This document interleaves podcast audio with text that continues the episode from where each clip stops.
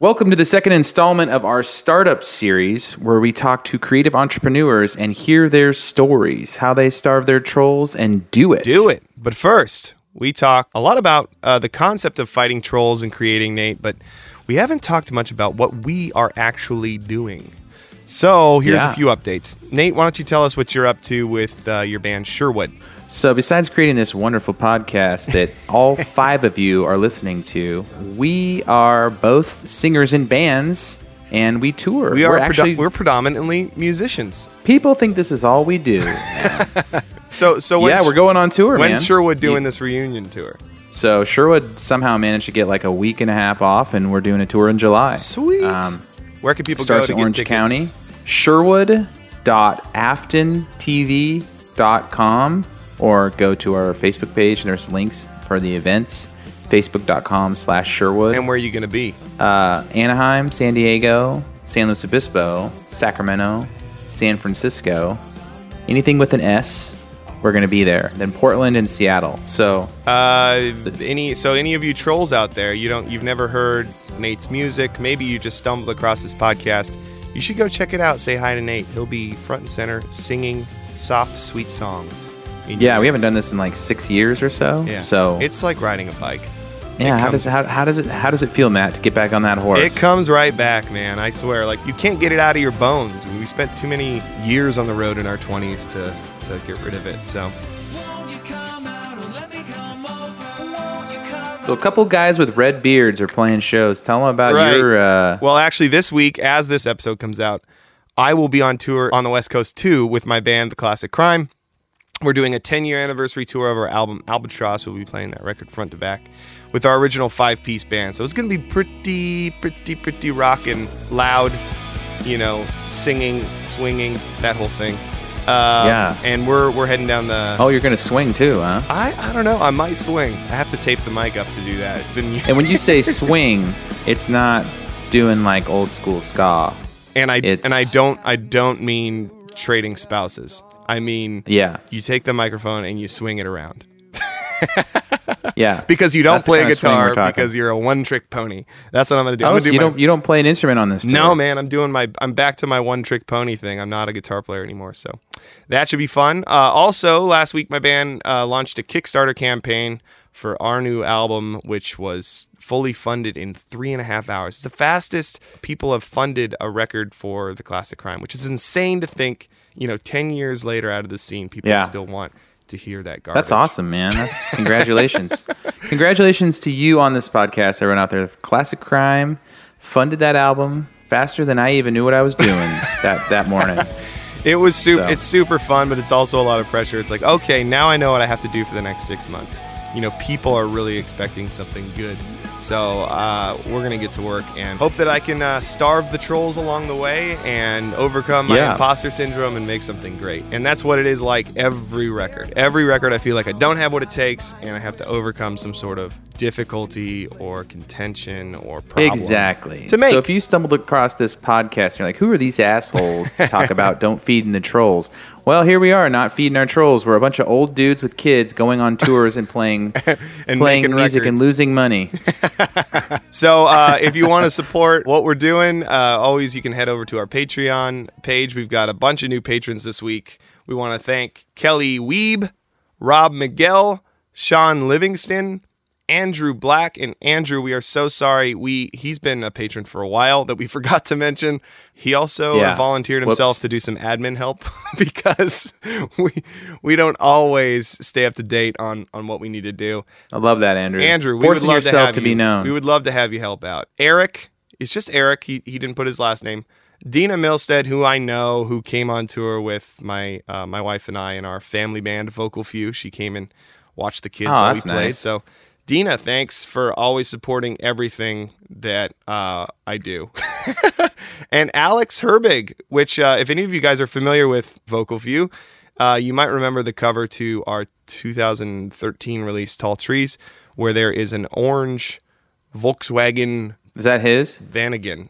Uh, Is it a is it a Vanagon? I don't know what to call those. Looks like a Camper it. van. Yeah. In, in in my memory, it looks like it. That's yeah. Alex's. That's Alex's van. He actually shot. The, he actually took those photos. So welcome Alex Herbig to the show. I guess. So if you know? Matt MacDonald, if you know Matt MacDonald, please support. Our yeah, if you know me at all, you're you're now responsible to jump in. We've got some other extra interview stuff from Trevor Snarr uh, of Napoleon Dynamite that we're going to put Yeah. up there. So we've got a bunch of stuff uh, coming and planned for our patrons. Go to Patreon. Yeah, how many? Do, how many do we have now? We have like forty-seven or something. Forty nine. We have. Let's just- I'm looking. Uh, forty nine patrons. So that's awesome. man. 49 people have decided to they like this weekly podcast um, and they want to support it so thanks so much to all 49 of you if our other listeners are interested in pledging at least a dollar please go to patreon.com slash don't feed the trolls and uh, we'd love to have you we'd love to talk to you on there So speaking of startup, you probably want this episode to start up already. we've got Uh, an unbelievable guest really Yeah, inspiring guy jeff houghton of the mystery hour um, He's basically the DIY Jimmy Fallon. Yeah. Right. Yeah. He started it in the basement, I believe, of an improv theater, and it's grown As a to- joke. Yeah, as a joke, and actually won a he won an Emmy. So, uh, but he's famously known for creating the Instagram husband video and cultural meme, which uh, Nate ripped off to make the original Instagram husband uh, from Princess Bride. Hey, hey, hey! I didn't rip it off. That's what's awesome about this is he actually emailed us and said, "Hey, love the mashup of the Instagram husband right. you guys did." And so we thought So- it, it would be fitting to have Jeff on, uh, the creator of the Instagram husband revolution. So, well, let's dive into the interview. Hi, I'm Matt, And I'm Nate, and we want to welcome you to Don't Feed the Trolls. a podcast where we discuss trending topics, art, and culture. Through the lens of our experiences touring the world and creating art vocationally, We hope to bring topics out of the minefield of the comments sections. and into the sphere of reasonable dialogue. Thank you for listening. Welcome, Jeff Houghton, to the podcast. This is kind of a, a weird connection. Oh yeah. Our podcast is mostly about not feeding the trolls, like the negative voices inside and outside that try to stomp on our dreams, you know, our creative aspirations. And so, how we've been promoting our podcast a little bit has been Nate's creativity of creating these mashup memes, trying to go viral to get people to like our podcast page. Um, it's been interesting. But uh, th- the most recent meme that Nate created was a mashup of Princess Bride, the As You Wish scene spliced with Nate's hand coming up over Farm Boy Wesley's uh, face to take a picture of. Uh, I don't know what the girl's name Farm is. Boy. but- Farm Take Boy. my picture. Take my picture. And uh, and Nate Nate Nate initially sent me the idea and he goes, "Have you seen that Instagram husband uh, video?" And I was like, "Yeah, of course I've seen that. It's hilarious."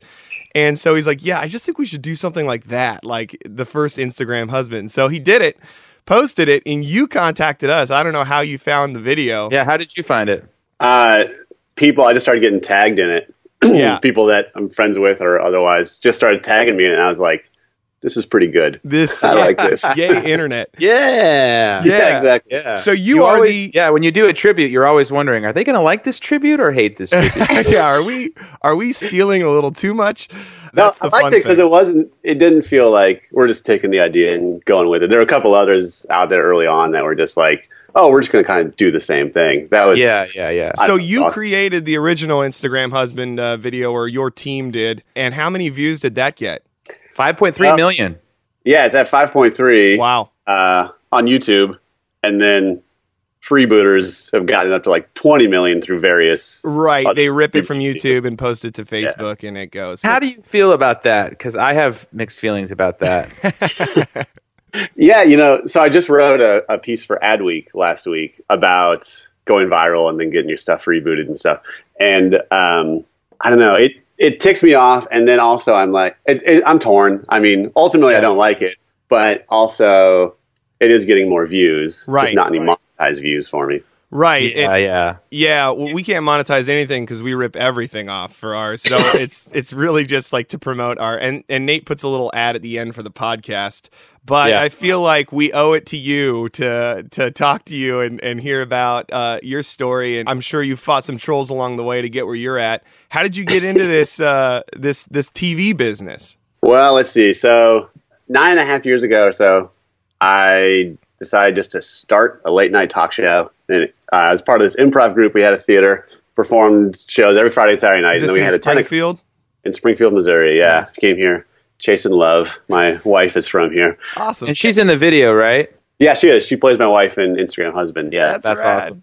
yeah, and uh, and so I was in this improv group, and we had like a ten o'clock slot open where we kind of just do creative things. And uh, I was like, hey, what if I did a late night talk show? And the guy who runs it was like, yeah, do it. So just started doing it once a month.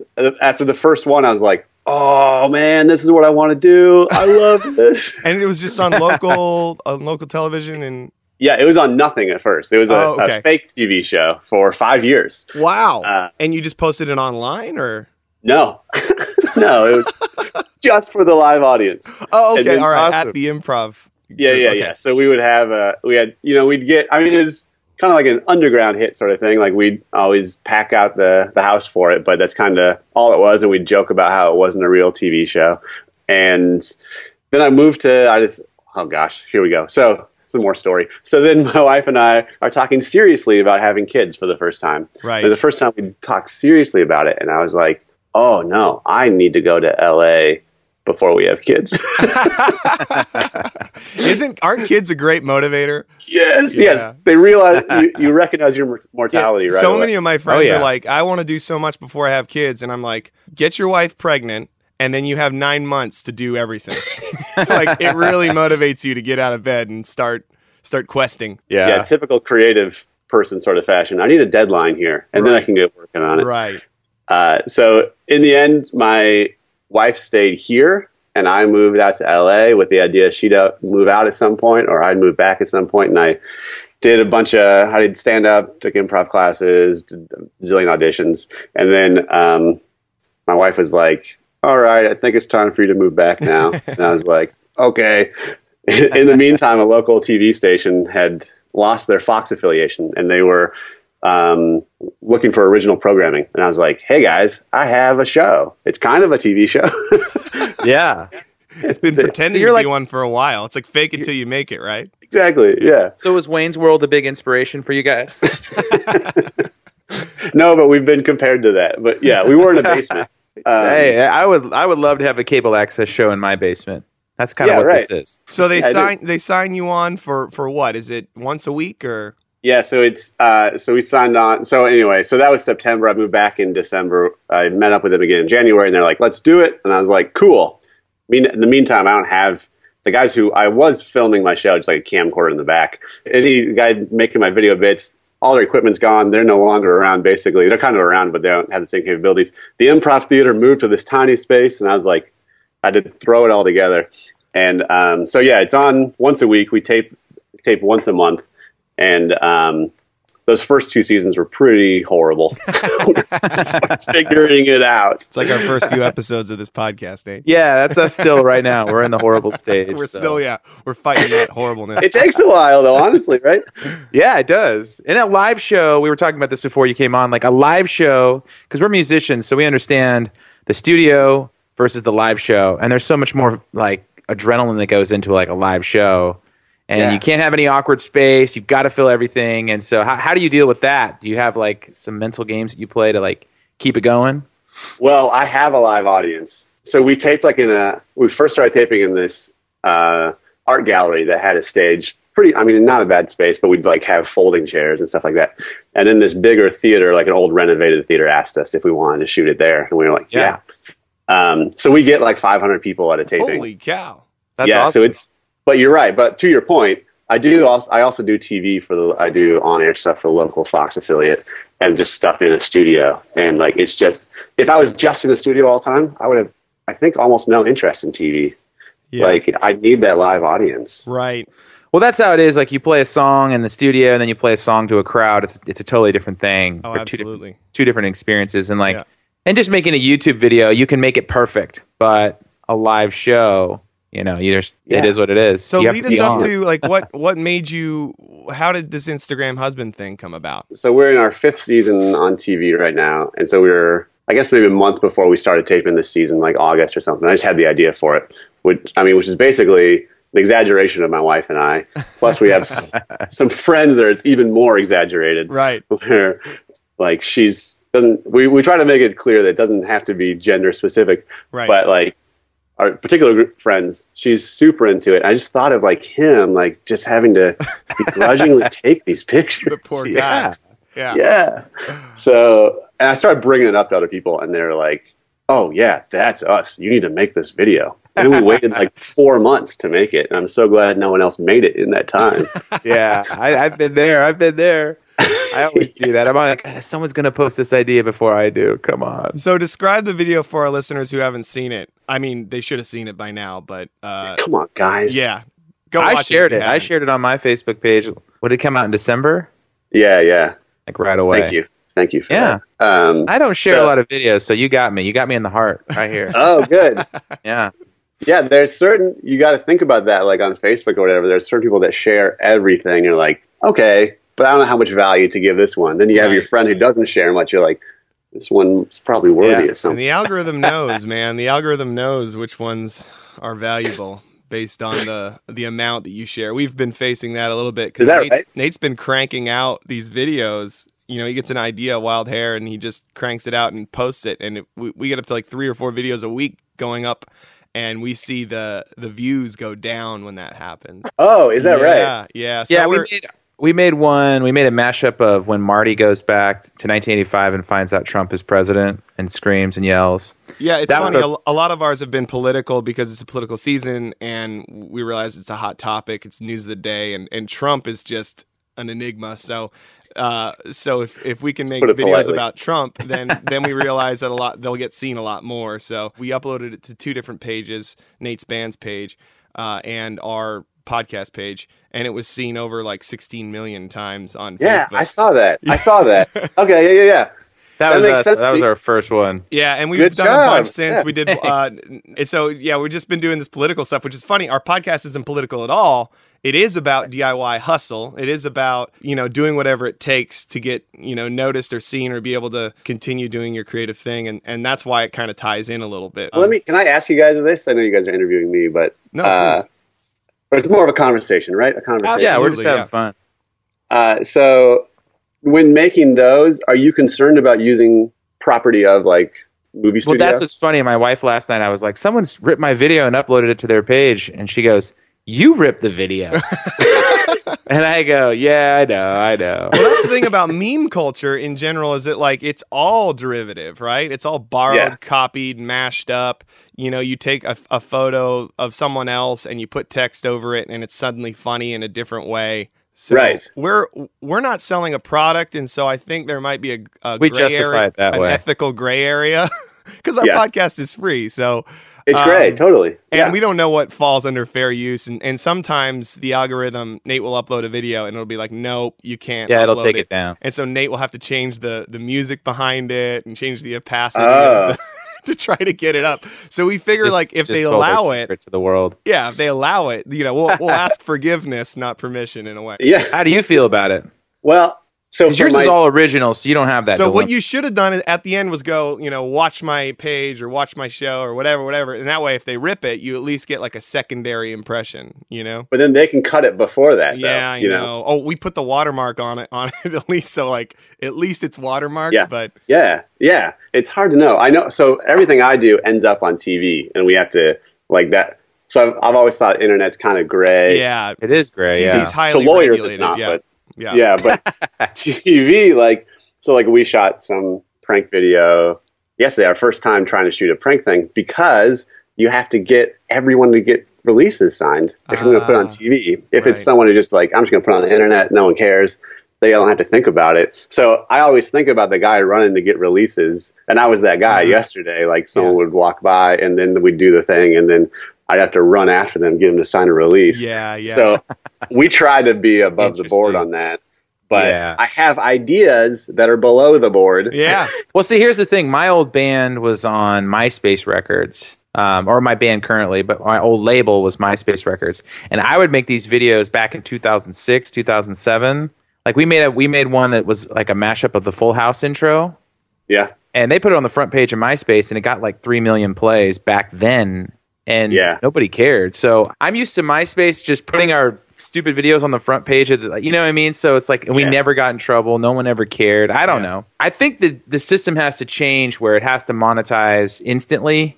because there's so many people uploading so much content. There's no way to stop it. They'll pop ads on on those videos. I'm pretty sure, like Yeah, bumper like- ads and stuff. It's like Napster. The music industry tried to shut down Napster, and then it just totally imploded. They should have bought Napster, monetized it, made it happen. You know what I mean? Right. Spotify. But Yeah, I still, I it's still, a, it's still a moral gray area. You know, ethical. I, I don't know about moral, but I guess ethical. Yeah, well, it, but also that what you find out on the internet is the people that aren't bound by reason, right. if you will. Yeah, yeah, Where, yeah.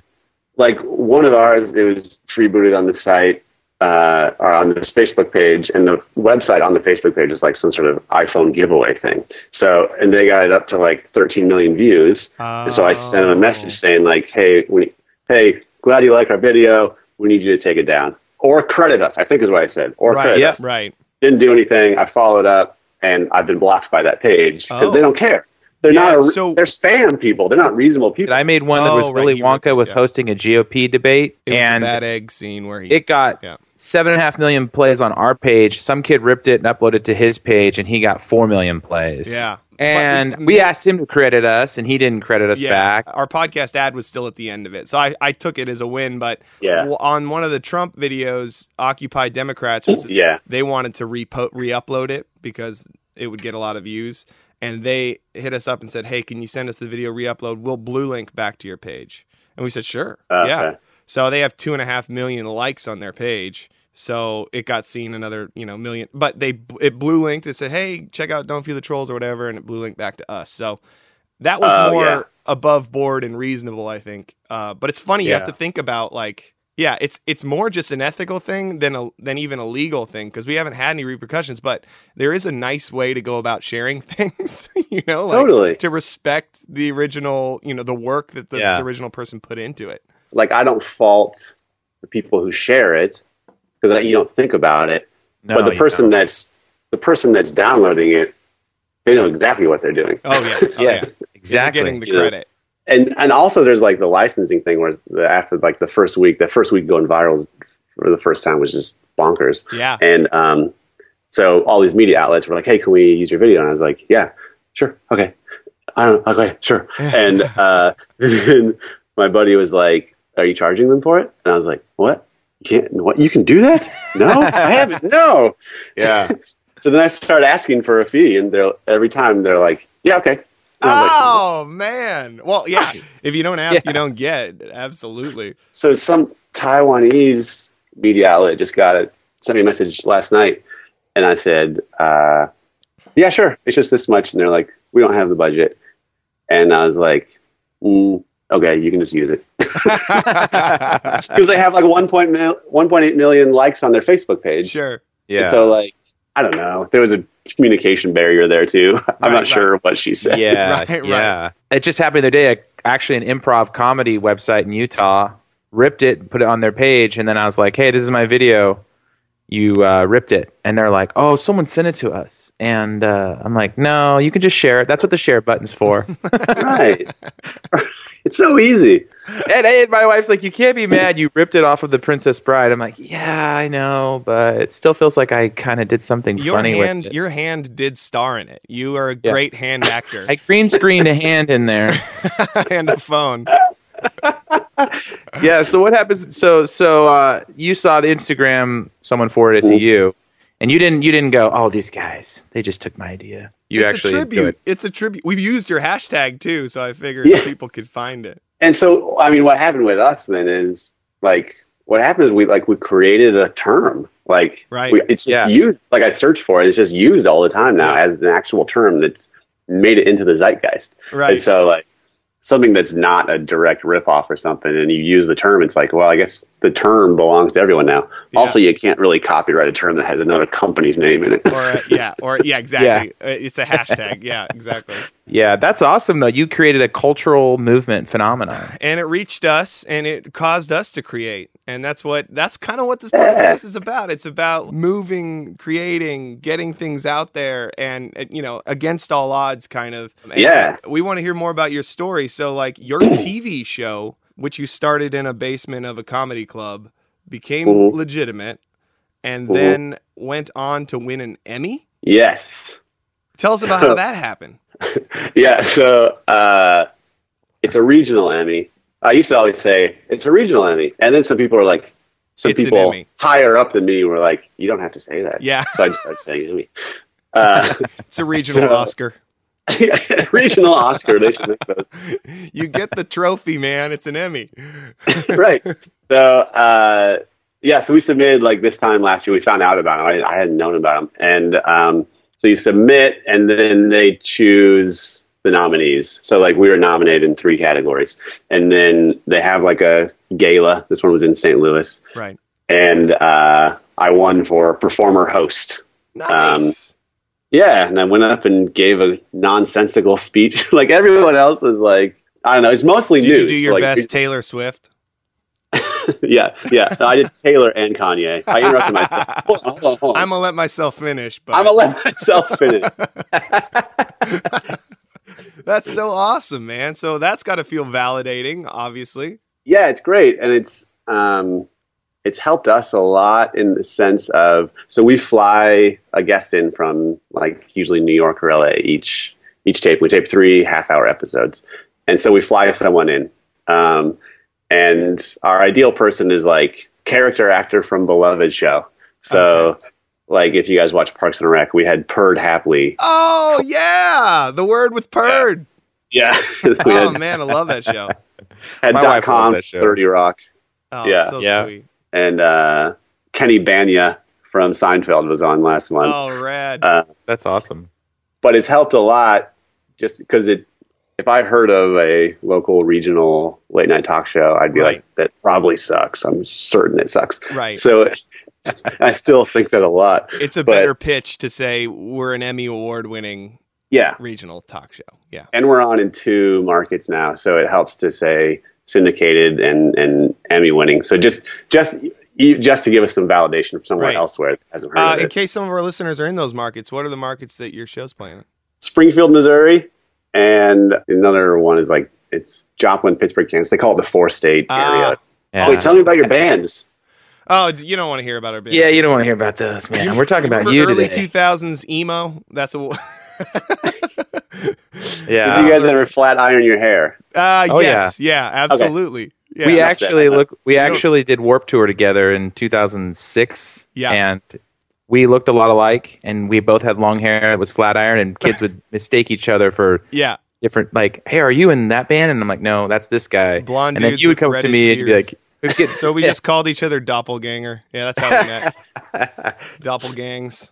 So, Yeah. has this Instagram husband led to like I noticed that uh, you guys did was it a 7-Eleven commercial, like a legitimate one? Yeah. How did that happen? They an ad agency, their digital ad agency reached out and um, they liked Instagram husband, kind of had this idea of like just kind of focusing on taking people taking pictures of their food. And so, um, yeah, we shot it last month and been going through edits, and then we finally released it yesterday, I guess. Nate, have you seen that oh, one? cool. No, I haven't. I seen watched it, it yesterday. I- You did better hila- homework than I did. It's hilarious. It's Instagram related. It's like everyone taking pictures of their food and and not really. It's like a sequel. Yeah, it- yeah. I love it. I love that. So you we used guys to eat our food. You guys, they paid you guys to shoot it, or they shot it and you wrote Yeah. it. You shot But they it. had us. Yeah, we shot it and wrote it and Man, did I all the love production. the I love the the lens work and like the little office kind of like zooms and stuff. Like I just Ah. noticed that stuff. It's like I'll a tell our guys. yeah, it's like a mockumentary style. I love it. It's great. Yeah, yeah. You're like and a full made, creative house now. You got you're doing YouTube videos, live shows, filming it all. Now commercials. People in China want you. What are your goals? Yeah. Like, what do you want to do? Um, so plan A is well. So people used to ask me that, and I had this idea, and then Instagram husband opened up other potential possibilities. Isn't that weird? How you you create something cool and it it leads you down different paths. yeah, and it is. I mean, I'm sure you guys.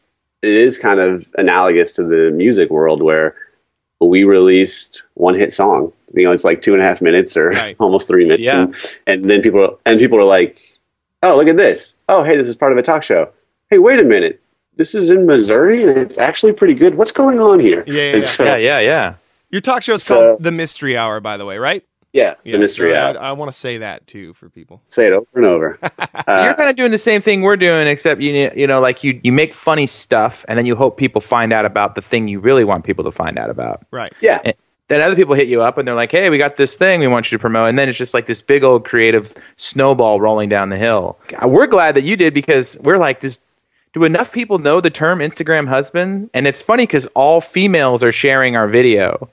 And well, I think it's the Princess Bride aspect. The As You Wish guy is like swoon, you know. So yeah, The As You Wish guy's hand is.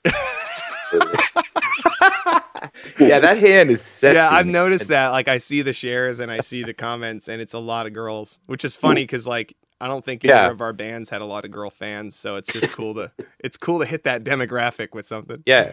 You've tapped Yeah. into a real epidemic. There are many struggling men out there. Oh man, the I love. women- So you guys, the guys, women know it. you guys run the Instagram husband WordPress page.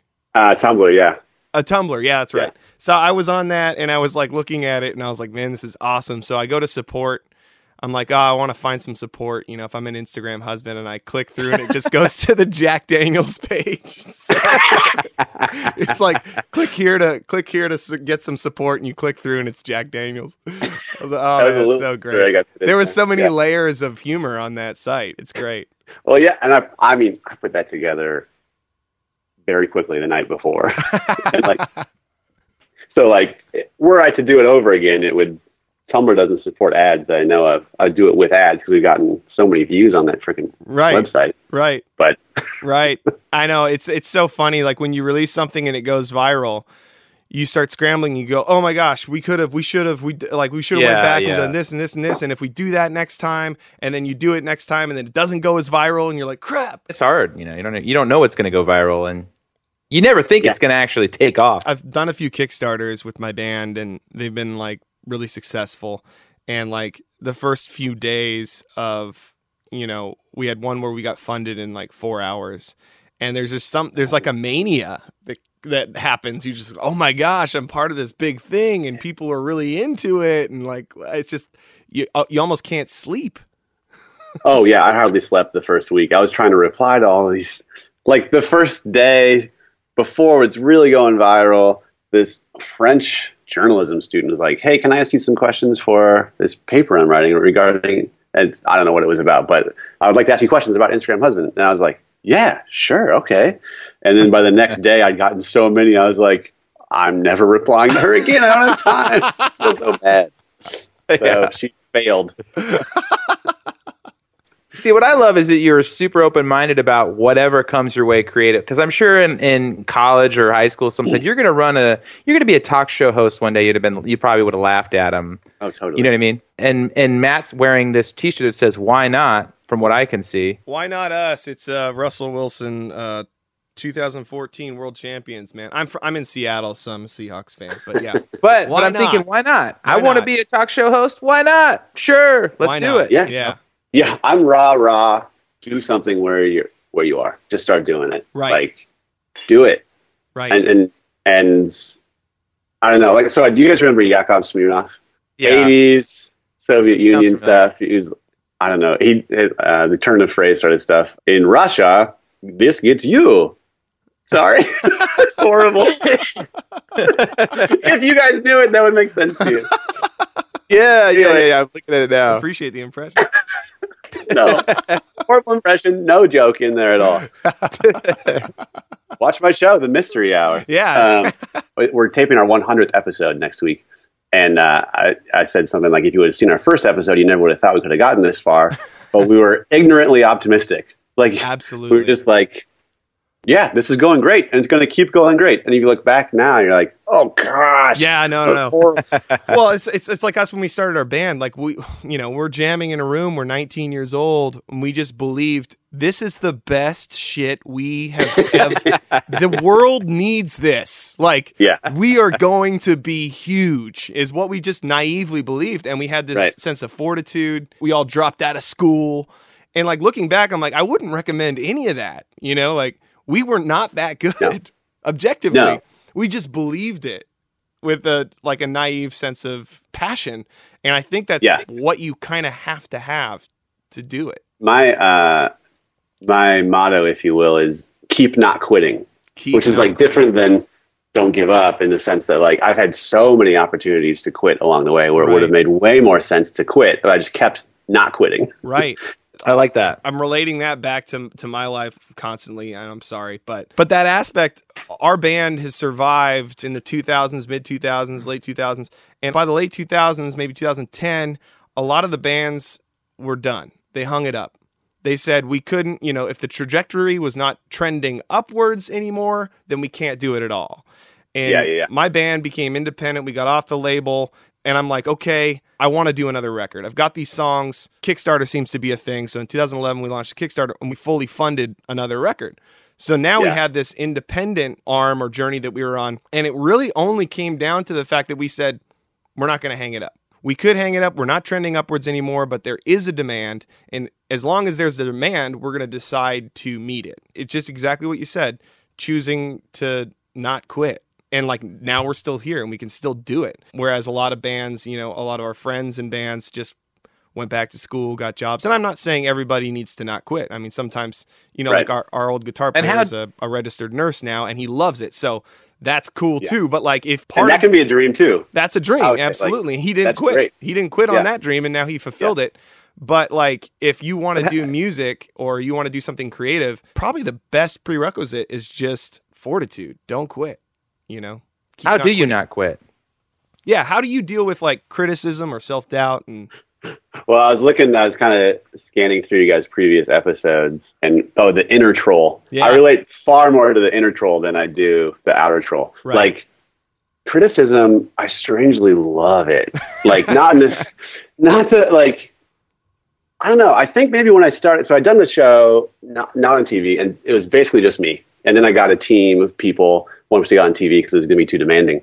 And I don't know. Somehow I just flipped this switch where it's like, oh, something went wrong. Okay, let's just fix it instead of like fretting about it. And so it's just a lot of like a little bit of that. But then, so like in terms of criticism, I'd be like, I'd, I'd welcome it 'cause I just want it to get better. right. In terms of like trolls on the internet, I get just delight out of reading weird criticism. Yeah. Yeah. Yeah. Yeah. Yeah. Yeah. That's awesome. I just love it. I don't know why. Like other people are like, "Oh, that, that hurts. Why would you like that?" And I, I don't know why. It's because because I don't think of them as real, reasonable people. They're, they're I don't know what they're doing. They're I don't know why they would trolls. do that. But Same Giving- people that you- rip your videos and upload them Yeah. to their page. You're not giving their voice any value naturally. You have that natural thing, which is good because a lot of people give too much value to the voices of dissenters. And yeah, and then uh, when you give too much value to your critics, they stop you from creating. So what about this Yeah. inner troll? Like what is what does your inner troll say to you? he's a real jackass. They always But- are. um, I think I don't- know how I'd put it exactly, but my inner troll, if you will, is is basically the voice is always telling me like you need to be doing more. It- It's not it's not enough. Right. And so like I relate to if you see I don't know if I'd consider myself successful. I'm successful in this weird way, but doesn't not monetarily by any means. But I've seen interviews with like really successful people on 60 Minutes or something, and they're described as just having this drive where they're never happy with where things are. They want to. They're always looking at what's next. Right. And I'm like, that's great. Sure, I relate to that entirely. But it'd be better if I was really content where I was. Right. yeah, like- yeah, yeah. It's the struggle of like being tortured and never Yeah. having we were just talking about we were just talking about doing an episode on the past on how like thinking backwards or thinking forwards is kind of like an episode of Don't Feed the Trolls because you're when you're focusing backwards, It's you're trolling regret. yourself, and when you're too far ahead, you're not good enough. anxiety. So Yeah, backwards just- is regret, forwards is anxiety, and the present moment is just being grateful and content and trying to live pretty wonderful. presently is successful. So like if you can Yeah. be happy now doing what you're doing and not striving, striving, striving, then that is success in my opinion. What internally do you do? You like do yoga? Do you practice breathing? What do you? How do you, Do you like? meditate? how do you calm it down? Yeah. How do you? Yeah.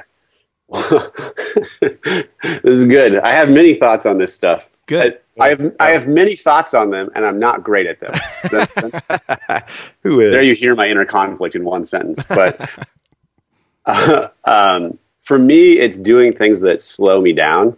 So, so for me, it is like kind of doing breath meditation is awesome for me. It slows down and it removes the. For me, I have to help. I need help removing the thought or emotion from action, like Right. trying to disconnect that Right. and just being like, yeah, this is how I feel, Yeah. and that's fine.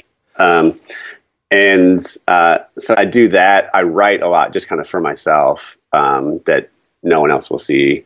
Um, Journal. Yeah. yeah, journaling, Yeah. poetry, whatever. Sweet. Um, Whatever. And then, you know, whatever. Poetry. Stupid. Why not, man? Why not? Just write it down. That's awesome, man. I, I think that's like psychologically, cognitive behavioral therapy is moving from like your limbic system in your brain, the emotional rat brain or whatever, to um, looking at yourself, being aware of it, and tur- turning it around, going into your into your frontal part of your brain, the more evolved, and looking back into your brain and going, "That's not me. Those are just those are just my thoughts, or those are just my emotions." and it's super helpful. And I think just brain science wise, it's helpful to be aware of what you're thinking and not be controlled by it. Do you think stand-up comedians and talk show hosts are kind of like self-deprecating on purpose because they really like? I watched the Conan documentary, Can't oh, was talking Stop, someone about that yesterday. Yeah. And it felt like, man, that guy's kind of tortured. I kind of felt like that at the end of it. Yeah. Do you feel I felt the tortured? Are you a tortured human? Am I tortured, but like I'm I'm a strange mix between like a wonderful amount of anxiety and generally happy go lucky. I don't know how they mix together, but I'm both. So But you kind of need that to be like a front man, talk show host, out there kind of person, right? Maybe, yeah. I, I've listened to lots of podcasts, and I'm going to start now listening to yours. Um, and uh, a lot of podcasts with comedians and stuff like Pete Holmes. Oh, I love Pete Holmes. People, Oh gosh, yes. He's Um, hilarious. so many of those talk about comedians being tortured in that way of like never being happy with themselves or like Mhm. they need that they need that kind of immediate approval sort of thing from an audience right. and like i can relate to that some i don't think i'm quite all the way tortured but Part of the traits that are required for someone to get up in front of a crowd and entertain, you sort of have to be needy. You have to need it almost. or else you don't do it at all At least initially, yeah, because you go, "Ah, I don't need to be, I don't need to entertain, I, or I don't need to be the entertainment. Then you'll never get up. So it's sort of like it's part of your, it's part of your personality and character traits. And I would say for me too, like you know, just being a middle child growing up and not feeling like I got a, a lot of attention. Then I became a front man of a band, and I was like, I have the mic now. You know, like now people will Yeah. listen to me. You know, and I think that was definitely motivation. But then you have to grow through that to be okay with yourself and not rely on what other people say. you can focus on the negative side of the coin or you can focus on the positive side and so like i when i would kind of relate to those comedians talking i'd be like oh no i'm just so needy what's wrong with me And then, the other side of it is that i like to be a part of providing joy Right. you know like Yeah. and so it's not either or Right. you know but it, we're all everything's a mix But a laugh, and on top like- of all of this, you're tortured with this iPhone having to snap photos of your wife all day long. so tortured you're just a tortured soul. We I love- so I bad for hate everything what I do is a whole lot easier than comedy because number one, there's an instant gratification. So if a joke can be instantly reciprocated and it's you alone on stage with a mic and you hold all the power, so you you will Yeah. get like if you bomb, it's on you. Whereas, like, if I'm on stage with my band playing, it's this wall of sound, and I can close my eyes and I can perform, and I don't have to care about anybody Oh else. yeah, it's so much easier then- than what yeah, you do. and then we're we're done a song. Maybe they clap, whatever. We can just start another song right away. There's no like lull or like Oh, build yeah. up to the climax, and then I drop the punchline, and what happens? Are they gonna? Uh, and then they laugh, and you go, "Oh, thank God! Oh my God! Okay, all right, next one." You know, like it's way more Yeah. pressure in my mind, and I think, like Pete Holmes says, like comedians in a lot of ways are the new philosophers you know they bring all the dirt Yeah. up to the surface and they make you laugh at it and they make you okay with these uncomfortable topics and yeah it's safer yeah. yeah.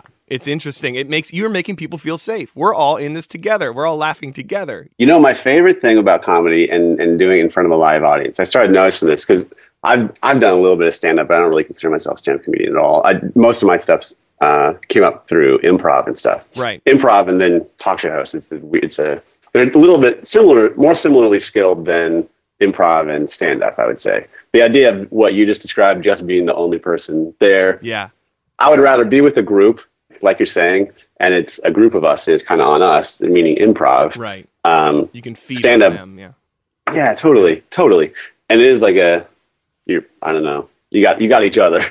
In an improv show once, I noticed when I wasn't up on the stage and I was watching someone else do it, that when people would in the audience, I was watching the audience laugh. And the first thing you do when you laugh is the, you look at the people that you're with. Yeah. Like you, you look at each other, and it is just this great communal thing. Do we all get And- it? Yeah. Mm-hmm. yeah, it's We all it's, get it's creating bonds. Yeah, Yeah. which I kind of I kind of think is cool. Also, I think if you're doing it well, it's a bond from the person performing Right. as well. Those who But I laugh was- together stay together, right? Oh, by the way, that's something Yakov Smirnoff says. I wanted, I brought him up earlier. I didn't want to just bring him up and do a bad impression. He said to me once, I had him on my show years ago. Look him up. He was very successful Yakov comedian. Smirnoff. Yeah. Such a good name. And um, so I I had him on. I said, "Do you have any suggestions or anything?" It was like our third show we'd ever done, and he's like, uh, "Just keep doing it, and you'll get better and better. And then when the time comes, you'll be ready." Yeah. Like if if Instagram Husband had come out two years ago and someone saw my show, I'd be like, "Oh, we're not. I don't know. I'd rather you don't see it." You know? Yeah. That's kind of what that's kind of been our principle and what we our mantra, I guess, for this podcast too. We started out and we're like we were very open about like we are not broadcast dudes. We're musicians, right? So we're just sharing our experience and we we're we hope to get better. We hope that you know Yeah. each episode we learn something new and hopefully become something cool and better and more professional, you know, over time. But that's totally how it is. You just have to start. Um, But not only that, but when you're interviewing celebrities, you have to have some confidence because you know, you're talking to important people, and you can't be like, uh, "So, S- S- uh, what do you, uh, uh, you know a what I mean?" Like, be- between two you have to kind of believe style. you're on the same level. Right, right. And I, you know, my my inner troll mostly is I have a lot of help with the show, but then I'm doing a lot of the day to day kind of operational Yeah. sort of stuff, and that is not my forte right. at all.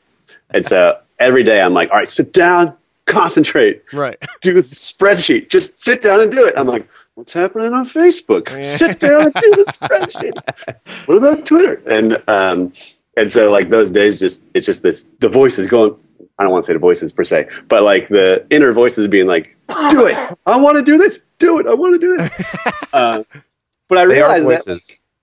yeah, You but can when say I'm it. on their voices, voices. You have a beautiful mind, Jeff. But I realize that when I'm on stage doing my show, and I'm interviewing whomever it is, I feel entirely confident. Right. I'm not thinking Yeah. about anything.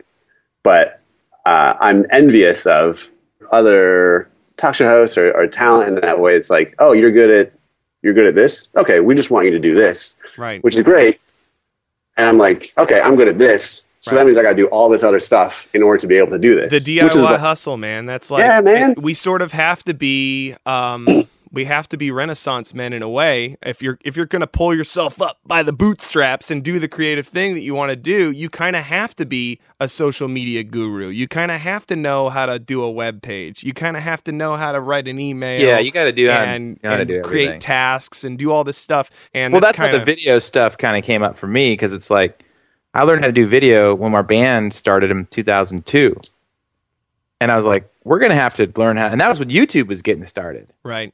So here I am making viral videos now, but it's been years. It's Yeah. been you know 13, 14 years of And- learning how to do this thing. and you were predominantly a musician and then now Yeah. we do a podcast and then now we're like social media kind of like fighting the facebook algorithm to like figure out how to get seen and it is a hustle like i we can be envious of people who just get to do the thing that they're good at but part of me is like a varied experience is fun because when someone asks me can you guys do that my default answer now is yes and maybe I don't know how, but it's the fake it till you make it thing. You know, like maybe I don't know how, but I will figure it out. I got Google. I mean, I got Yeah. YouTube. I'm the guy Yeah. at the restaurant that gets like all the sauces and tries them all. So maybe that's just more me, but uh I get it. I would love to just be the tortured artist just writing songs in a room and I get paid millions of dollars. But maybe I wouldn't. Maybe I like the variety too and and also being Oh, stretched, yeah. you know, also being stretched to learn things or become better at other things that I'm not so good at. But one thing we talk about is how you're the same as celebrities. Right. We're all on equal level. totally. And when you create the different levels, the pyramid of this guy's big cooler than me, then it creates the awkwardness. Right. And that person doesn't think it. No, they don't think they're cooler than you. Yeah.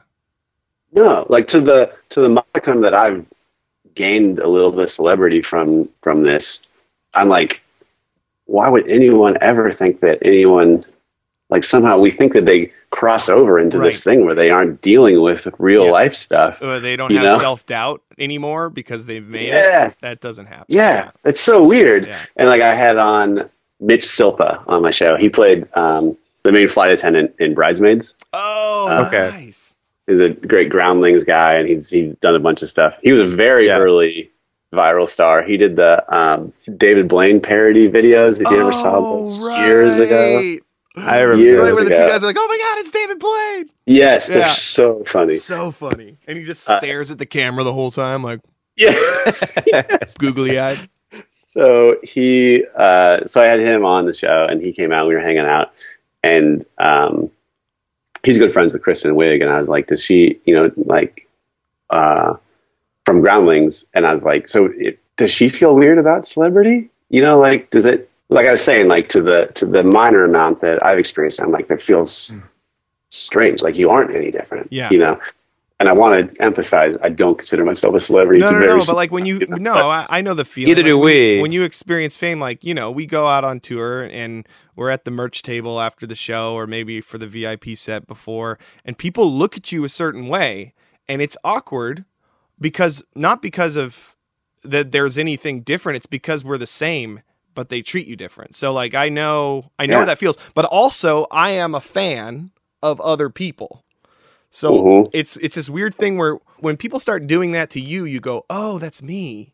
I'm that Yeah. way to other people."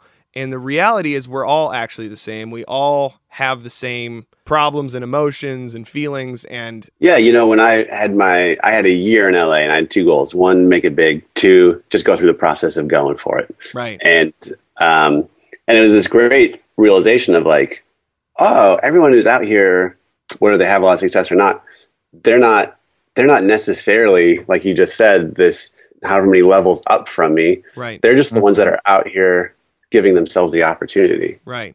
which is the same thing you can do now. With, I mean, this wasn't very long ago, but but you can do now what we're all doing as well. Yeah. Just give yourselves the opportunity. But like, there isn't this. I don't know. Maybe it's a, a Midwest humility sort of thing where you're like, oh, I I can do it here, but I probably wouldn't. I, I couldn't Yeah. succeed I don't have somewhere else. what it takes to make it there. Yeah. Our last guest, we interviewed Don from Napoleon Dynamite. Okay. Trevor Bully. Snarr, he's the guy that goes "Psst, psst, psst." Yeah. Which And, one? yeah. He's like the bully. He's one of the guys that like is a jerk to Napoleon. Yeah. Okay. Yeah. Okay. He's great, but he he's in LA. We interviewed him because he saw the Napoleon Dynamite video that we did. Yeah, and we he keep was- getting uh but he's had a lot of the same sentiments to say. He was like, you know, uh, I'm in LA.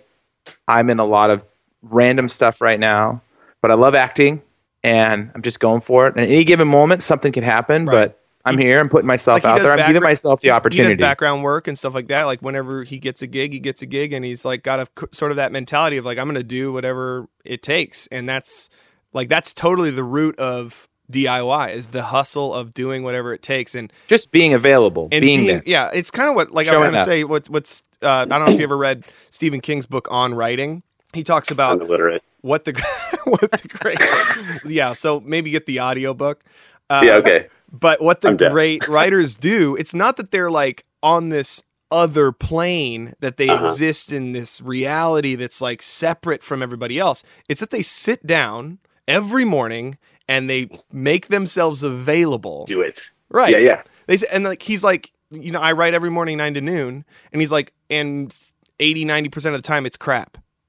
Yeah. But because I put my ass in the chair, I'm there Yeah. for when the inspiration hits.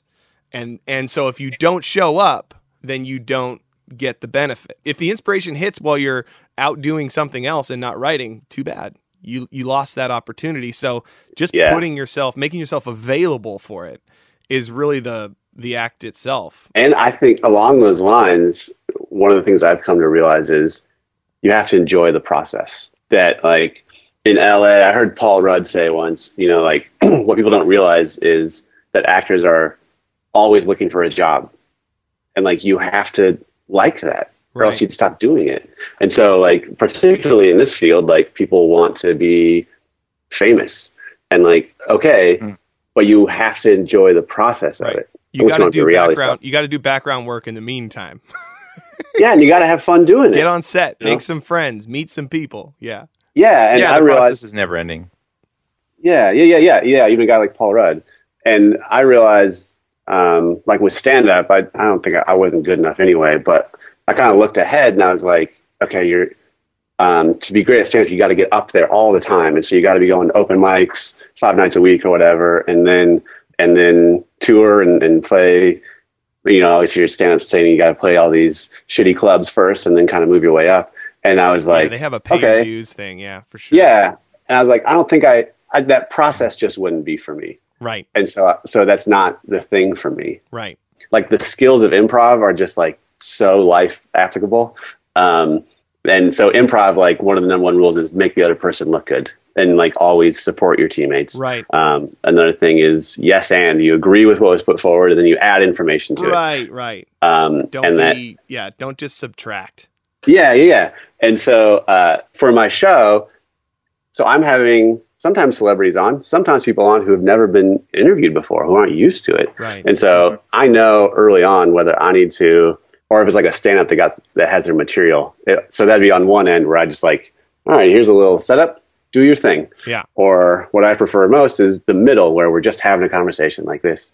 Um, or if someone's not used to it at all, I know I have to kind of provide the energy and, and the funny with it, and just kind of being able to to read that like To has been a thing I've learned. Right. for it's taken me a long time. Well, that's improv, right? Adapting to the changing Yeah. topics, and yeah, it's totally learned. Yeah, the other uh, here, the other branch would be talking about kind of that inner troll. One of the best books I've read, which this guy um, from IO in Chicago came down and trained us one weekend, and he said, "This might sound weird, but you guys should read this book called The Inner Game of Tennis." I don't think you guys ever heard of it. No. Um, it was like the first sports psychology book from like the '70s Wow.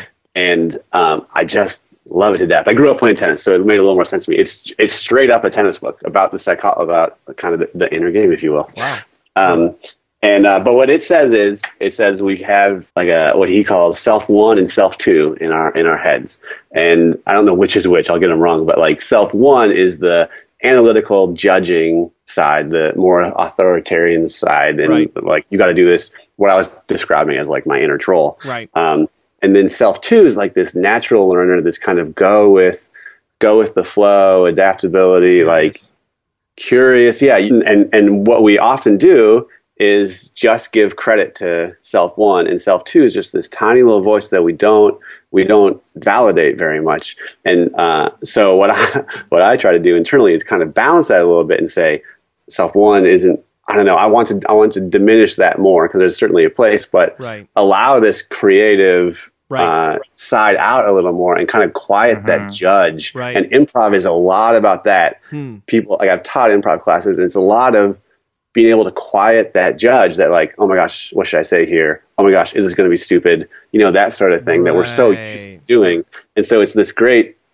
It's a it's a muscle you can work. I'm a big podcast nerd. I heard another one with Elizabeth Gilbert. I don't know if you guys know Yeah. her. Yeah. Yeah. Eat, Pray, Love. I think Right. she wrote. She said what she does, like so. I think like kind of that limbic side is more fear based, like Right. because it's kind of survival. Like look Survival, out, yeah. run. And she says that flares up when she's gonna speak somewhere. Right. And so what Did- she does is she speaks kindly to it uh, instead of like because if you if you're it's all I've been thinking about. It's like uh, Star Wars. I'm just gonna be horrible because I'm bad at just remembering things. But Darth Vader says something like you know the fear within you is growing or the anger is growing good or whatever. But like if you if you if if if I get mad at that side in my head, It's then the I'm. I'm using that very tool. Yes. Yeah. It's the same thing. Yeah. And so she speaks. Mm. She's like she says she says out loud that she has a conversation with. She's like, "Okay, Wolfie." fear. I don't I don't need you right now. Thank you for everything you've given me. I just don't need you right now." Thanks for keeping me out of that dark alley last night. This Yeah, great. But This right now, great. I don't need you. See, Yeah. this is what big this is what big fat guys like me talk to the donuts. We go to the donuts, say, Donuts, I like you, donuts. But Bran Muffin, he's my good friend. Bran. Donuts, step back right now. Don't need you. You're tasty. Yeah, no, I hear you. We actually had a podcast episode where we talked about this, where I was like, you got to talk to you got to talk to your ants. You got to talk to the negative voices inside of you. automatic negative thoughts is the And, um, ants. That's good. yeah, not actual ants on the sidewalk. Like Yeah. ants, Hey, you ants. stay down. You taste like lemons.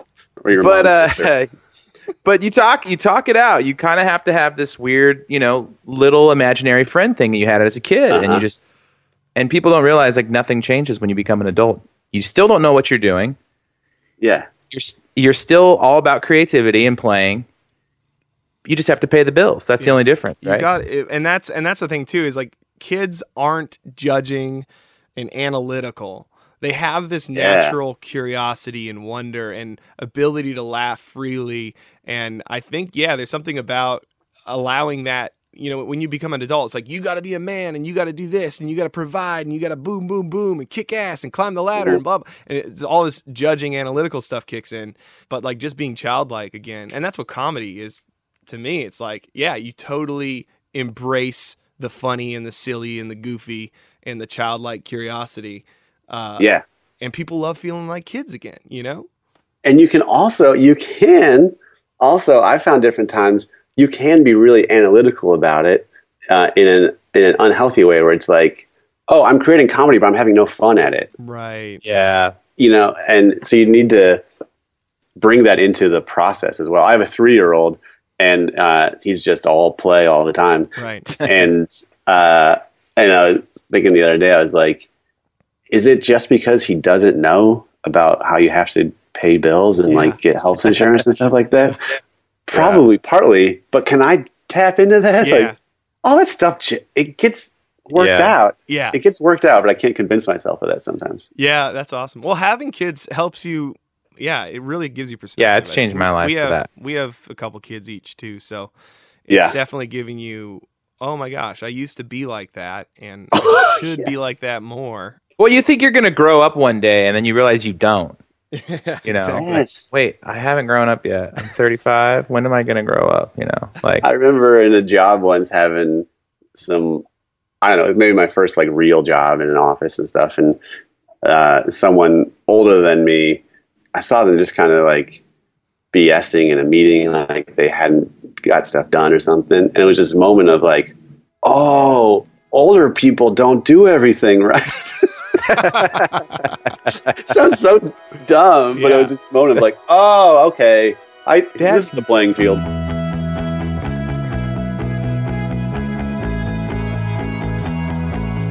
I think I'll never get the same high the first show I did, which was like there were 90 people, which was like a fairly packed house. We didn't know if anyone would show up, and it was the first time you know. Because I love comedy. I've always loved like the bits, but then I also just love talking to people, and so just this moment of like, oh, this is two of the things I love. This is great. But the best moments are when things don't go right, which actually just happened in our last taping. So we did this game uh, that's kind of like name that tune. Um, but we don't have the rights to music, so it's name that movie line, you know. Right. Um, and instead of a buzzer, you have to jump through a hoop and put a pie in your face, and that's the buzzer to be able to answer it. so we've done it before, but this time I was like, let's get some real pies. We need to go instead of like shaving cream. Let's go to Village Inn and get some real pies. You guys have Village Inns? Yeah, yeah, yeah. It's great pies. Great We're sponsored pies. by them. My life is sponsored by them. Just kidding. I like the pies at Sherry's personally. Instagram husband because of all the photos she's taken of him. so uh, so last time I was like, all right, we're getting real pies, and this game only works. I always coach people. This only works if if if when you hear the movie quote, if both of you just start running at the same time, or else there's one person going like, I got it, okay, and these two guys were super into it. But pies from Village Inn have way more volume of like cream and whatnot. We can't practice it, so at the front of the stage, first time they're just they're just running up. One guy grabs it, puts it in his face, and there's just splat pie everywhere, all over the stage. They're just slipping around. It's like a TV monitor and a light, and uh, and then like we had to stop. We were supposed to just kind of continuously go because we didn't. We are like, oh, just happened. so then we pie activity. second time it happens again, it's just nuts. And then the, for the third round, what we're going to do is put a person, have an audience member in the second row holding a pie, wearing a poncho, and then uh, these guys have to run off the stage, go into the crowd, and work their way to the middle to the middle seat. And um, but these guys are just covered in pie at this point, so we couldn't do it. So we brought a guy up on stage and put him in a poncho, and but it took so long to clean up. Like we had to stop the show for And a a live audience knows that it's not going as planned and loves it even more Yes, because of that. And the great thing, which would be different from what you guys do, the great loophole of late night talk shows is that if things are going great, awesome. If they're going horribly, even better because you get a comment on it. Everyone knows it's not going well. yeah. Yeah, It's there's like an this inside honesty, joke. It's like an inside cuff. joke with them. It's a commu- Yeah. it's a communal thing that happens. It's like all happening to us. Like when we had an ice storm here uh, in Seattle a few years back. I, I I was on a bus and Seattle's like known for being just everyone stay out of my personal bubble. We're not like really friendly people. Everyone's transplants from somewhere else and not really feeling like they belong or whatever. But in this ice storm, because we were all experiencing this almost like a disaster and the danger of it, and it was it was uprooting our lives. On the bus, everyone's chatting, everyone's talking, everyone's talking about the, this ice storm that's happened to us, and people from different socioeconomic backgrounds and races and cultures and religions, and we're all together. And it's just like almost something like a disaster causes that communal thing to happen. Humanize, Totally. Yeah. humanizes the situation. We decide whenever there's technical difficulty, we'll go up and do a short form improv game. So, like Yeah. when the pie thing happened, I brought some guy up, and some kid, and did some game with him, just to kind of. It's a nice thing to have in your back pocket Oh, to be able sure. to keep going with Yeah. So you're a great good guy to have around brainstorm during a session. crisis. Yeah, exactly. during a crisis. Does anyone Yeah, know any jokes? Jeff's got them. I don't know any jokes. Power goes out. I'm going to your house. Yeah. Jeff, you've been uh, an awesome guest, and we'll let you know when this podcast comes out and post it Yeah. to all our socials and all that. Is there anything you want to plug and or Yeah. just The Mystery Hour. and such? You can go to themysteryhour.com. We got all our episodes up on YouTube, plus Instagram husband and other things. Emmy award winning Jeff. Instagram. Houghton. The Instagram husband has an Instagram. Oh, yes. Oh, I think it's just that out. Jeff Houghton. It's mostly old buildings and my son. All right, cool. We also have IG.husband. All right, thanks a love lot, it. Jeff. We'll let you get back to your day and stuff, but uh, we really appreciate it. Thanks a lot, man. Thanks, Yeah, we guys. love That's it. fun. All right, take care. Bye bye. Bye.